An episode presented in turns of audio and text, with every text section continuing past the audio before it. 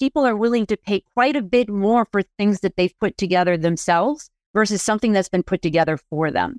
So when we collaborate with our buyers in our conversations, we're adding more value to the conversations and they're seeing more value in the solutions as a result. Three, two, one, zero, ignition, liftoff. Ending Small Business Failure. Welcome to the Small Biz Chat Podcast with the number one small business expert, Melinda Emerson. Melinda's goal is to end small business failure, and she'll give you the information you need to succeed and live the life you dream of. Now, here's your host, the small biz chat lady herself, Melinda Emerson. Calling all authors, speakers, coaches, and consultants. Join me in Philadelphia September 21st to the 23rd for Brand in Demand Live. Learn how to dominate on the national stage. It's time for you to unleash your brand's power. Register today. Welcome back to the Small Biz Chat podcast. We hope you're watching on my Small Biz Lady fan page on Facebook or on my YouTube channel. Please subscribe, leave a comment, Tell us if there's a topic you want us to discuss on the show. I'm sure I know an expert who can give us the deets on it. And don't forget to listen to the Small Biz Chat podcast, which comes out every Wednesday on Apple Podcasts or anywhere you like to listen to audio in your ear. So I am back with my guest. Her name is Carole Mahoney. Carole is the author of Buyer First Grow Your Business with Collaborative Selling. Carole is changing the way the entire sales industry sees itself and how buyers see it too. She's been called the sales therapist by Harvard Business School, where she coaches sales for their entrepreneurial MBA program. She's also the president of AAISP Boston and has been named a top sales influencer by LinkedIn and Sales Hacker and voted a top sales coach by Ambition. With the heart of a teacher and the spirit of a coach, she is ready to share how you can unlock sales success that you never thought possible. For more information, go to Carol with an E Mahoney.com. Carole, welcome to the Small Biz Chat podcast. Thank you so much for having me. I'm so excited to be here with you. Oh gosh, I am so happy that you are here. You you gave me an early version of Buyer First, and so I'm so excited that it's finally out because I really, really loved your book. So now, Carole, let's just start at the beginning. How did you become an entrepreneur?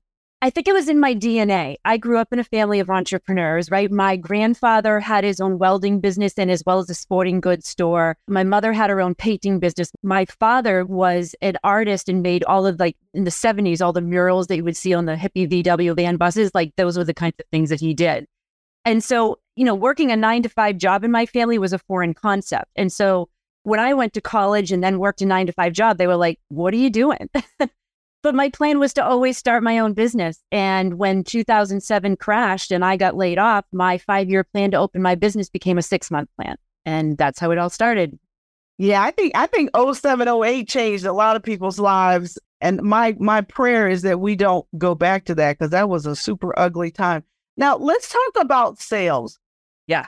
It seems really about your mindset? Is is like if your mindset's bad, you are not going to get results? Is that is that pretty much what you teach? Pretty much. The the research and the psychology behind it is called the theory of reasoned action or the theory of planned behavior. And basically what it says is you can know exactly the right words to say and the right process and techniques. But if you get in the moment in a conversation with your buyer and you find yourself bailing out of those tough conversations or asking those tough questions, it's because your beliefs and mindsets are not supporting you in that action. And that's what the theory of reasoned eh, action says is that it is your attitudes towards a task that will dictate how you will perform that task if you do it at all. And so how we think about things absolutely becomes the behaviors that we have and the behaviors that we have lead to the results that we get. I completely get that. Well, has the human aspect of sales been lost? Because I feel like sometimes you deal with salespeople and they are so aggressive, or like the second I look at some information on a website, somebody is calling my phone, and it's like, dude, wait a minute. I was just trying to get some information to decide if I wanted to even talk to you. And they don't even give you a chance to decide that because they're all over you. And I know that the sales enablement technology enables people to do that, but is that really converting? Because it turns me off entirely.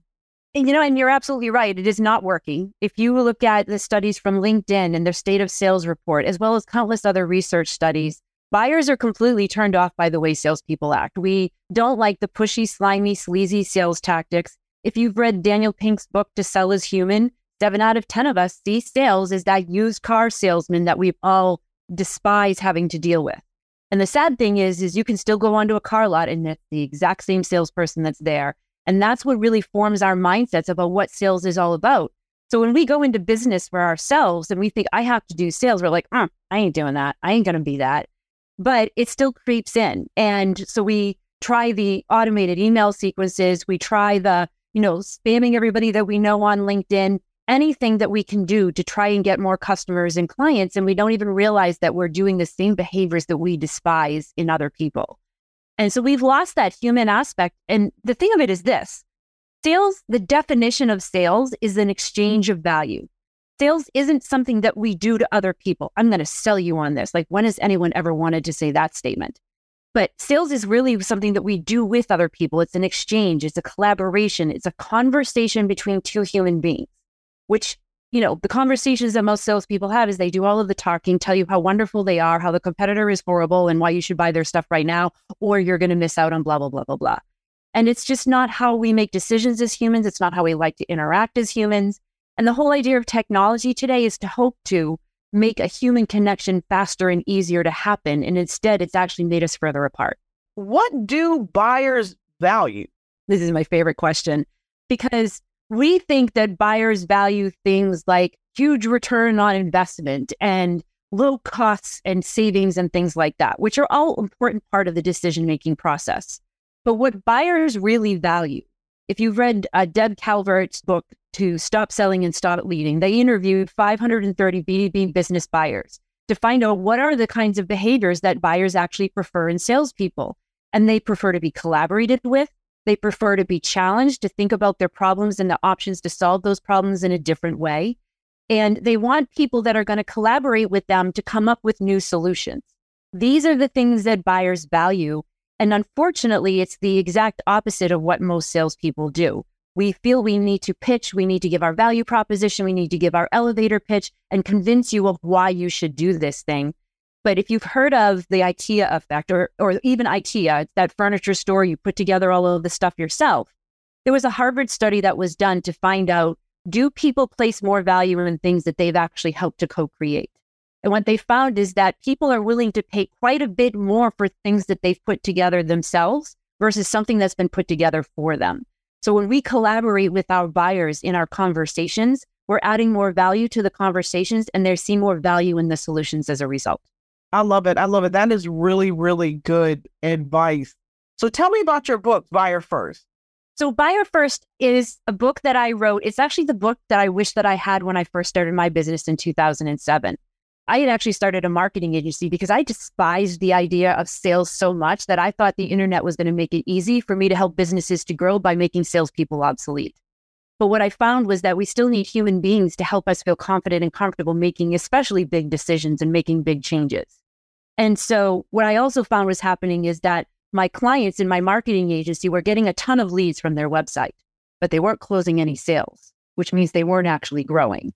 And I started to wonder why that is and what is happening in those sales conversations that's causing buyers to opt out, even though they've raised their hands for help. And that's what Buyer First is really all about. It's for the small business owner, the entrepreneur, or the salesperson in a company who's tried everything every tip, every trick, every hack. You see these books behind me, every sales process known to man, but don't understand why the things that seem to work for everyone else in these books doesn't seem to work for them. And what they don't realize, it's their mindsets that are getting in the way of sales. And there's very specific mindsets that are getting in the way of executing on the behaviors that buyers value most, which is that collaboration. And so in the book, we talk about what are those mindsets? How do they impact us? But more importantly, how do we change them? And then what are the behaviors that we need to adapt to make our buyers feel understood, heard, and at the same time build our businesses together?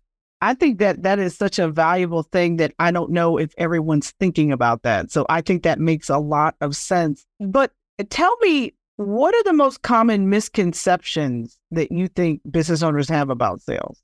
There's so many of them. But one of the biggest ones that I encounter is that business owners believe that people need to like me in order to buy from me. It's a common misconception. We hear it all the time. If people don't like you, they're not going to want to buy from you. And what that really means is that you can't be a jerk to someone and expect that they're going to want to do business with you. you. Of course, you need to be a human being and have tact and grace. But it goes over to a bad side when people are afraid to challenge their buyers in the questions that they ask, or they're worried about how something is going to impact me. They're worried about how am I going to look in this conversation? Do they think that I'm smart enough for them to be able to buy from me?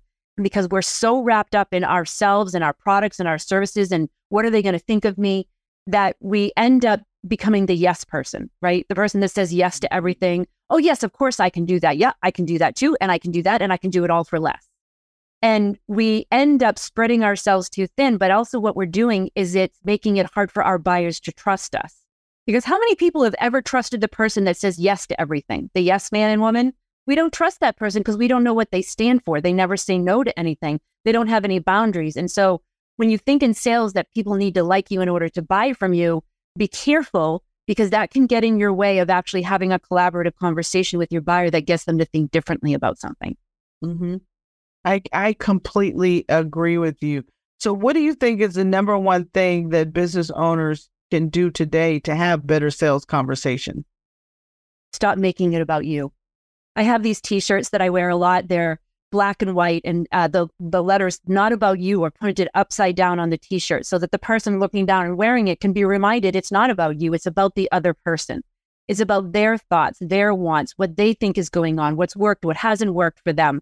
Because people like to talk about the things that they think. So when we make it not about us, there's another aspect to this whole need for approval and talking all about ourselves all the time is that when we talk about ourselves, there was a study done at Harvard in 2012. Neuroscientists found that when we talk about ourselves, that we get dopamine flooding through our brains. And what that is, is it creates pleasure for us. We love talking about ourselves so much that the participants in the study were offered money to stop talking about themselves, but ignored the money and kept talking about themselves. Like you couldn't pay them enough to shut up. Exactly. And so the trick, the thing of it is, is that part of our brain where the dopamine is released is the part of our brain where we also form relationships, where we form bonds, and where we form trust. So, if we can get our buyers to talk more about themselves than we talk about ourselves, that's how we start to build trust with them. That's how we start to collaborate with them. Um, and so, if you can remember as a salesperson, as a business owner who has to sell yourself, which is even more difficult to do, the more you can make it about the other person and less about you, the better the conversation will go. I love it. I love it. When we come back, we're going to be talking with more with Carole Mahoney about how to boost your sales. This is the Small Biz Chat podcast, and we will be right back. Are you thinking about starting your dream business this summer? Well, listen, I'm going to be teaching my Become Your Own Boss course starting June 20th. It is going to be live every week for 10 weeks. And I'm going to give you what you need to make a successful transition from having a job to starting a business. So don't do this alone. Let me walk you through my proven system to start your dream business. All right, head over to smallbizladyuniversity.com and get all the details. Classes start June 20th. Welcome back, everybody, to the Small Biz Chat podcast. I'm your host, Melinda Emerson, Small Biz Lady, and I'm so excited to be here today with Carole Mahoney. She is talking to us about her new book, Buyer First. All right, Carole, I got a big question for you. How do you know when it's the right time to hire a salesperson? This is a big question because a lot of business owners try to hire a salesperson so that they don't have to do the sales part themselves because they don't like the idea of doing sales. And the reason that if you're hiring a salesperson because you don't want to do sales yourself, and that is the only reason, it is not a good reason. There's a couple of reasons why. One, mindsets are contagious. How you think about sales, what your beliefs are around sales are going to be contagious to the rest of your team. Because if you have a negative mindset towards sales, their team is 355% more likely to hold those same beliefs. And that's going to undermine their success without you even knowing it. But if you can adopt positive beliefs about sales, then that's going to impact your team in a positive way at a thousand percent. And those teams will perform more likely. So, first, make sure your head's right about sales before you think about hiring a salesperson for that. And then the second thing to consider when you're thinking about hiring a salesperson is what kind of environment are they going to come into? What kind of onboarding can you supply and what kind of support and development can you give them? And at the same time, how how are they what skills do they need to have to be successful in this role? Have they sold at these price points before? Are they familiar with this particular buyer? Are they comfortable in the type of environment that they're going to go into? And then also consider how are they going to get business? Are you going to be sending leads to them? Do they need to develop their own leads? These are things to take into consideration as to how and who you're going to hire. Also, think about the volume in your business now. If you're selling in your business now and you're at a point where you can't grow and scale because there's no there's no more hours left in the day, that's the time to think about hiring a salesperson. And I would hire a salesperson before you hire a delivery person because sales is something you can teach relatively quickly to people who have the right attitudes and mindsets about it. I love it. All right, last question how do you get over your misconception of sales? If you if you're just like, ah, oh, sales is sleazy, slimy, how do you get over that? So first is to repeat this mantra to yourself. Sales is not something I do to other people. It is something that I do with them. Just as you would have a conversation with anyone about any situation that they're having, there's a back and forth that goes there. So it is less about having the exact right pitch and product, which is what a lot of people think sales is all about. And it is more about being comfortable, having a conversation, and asking tough and thought provoking questions. Some of the other things that you can do to help you get more comfortable in sales. One of the things I would say is build up your own self confidence by acknowledging the things that you've done well in the past to build your confidence to do new things in the future, as well as making that all about them. Because when we make sales all about us and what we need to do and what we want, we want from other people, it makes sales difficult. But when we make sales all about others, the buyer first, then it's no longer about us. It's not about it's not about rejection. It's not about wondering what they think about us because it really doesn't have anything to do with us. Sales becomes pushy, slimy, and sleazy when we make it all about ourselves. I agree. And what is the best business advice you've ever been given? The best business advice I got when I first started my business was that you cannot manage time. You can only prioritize it. That's like trying to take sand and hold on to it for a long period of time in the wind. It just doesn't happen. We all get the same 24 hours in the day. It's what you do with those hours and how you prioritize those things to align with your goals. That's how you start to get progress and success. I love it. Carole Mahoney, thank you so much for being here. I can't wait to see the final version of your book, Buyer First, and hang out with us. We're going to bring you back in a few but next, when we come back, we're going to be talking with a sales expert who's going to, uh, excuse me, a tax expert who's going to help us with what we all need to know about sales taxes. You're watching the Small Biz Chat podcast, and we will be right back. Calling all authors, speakers, coaches, and consultants. Join me in Philadelphia September 21st to the 23rd for Brand in Demand Live. Learn how to dominate on the national stage. It's time for you to unleash your brand's power. Register today.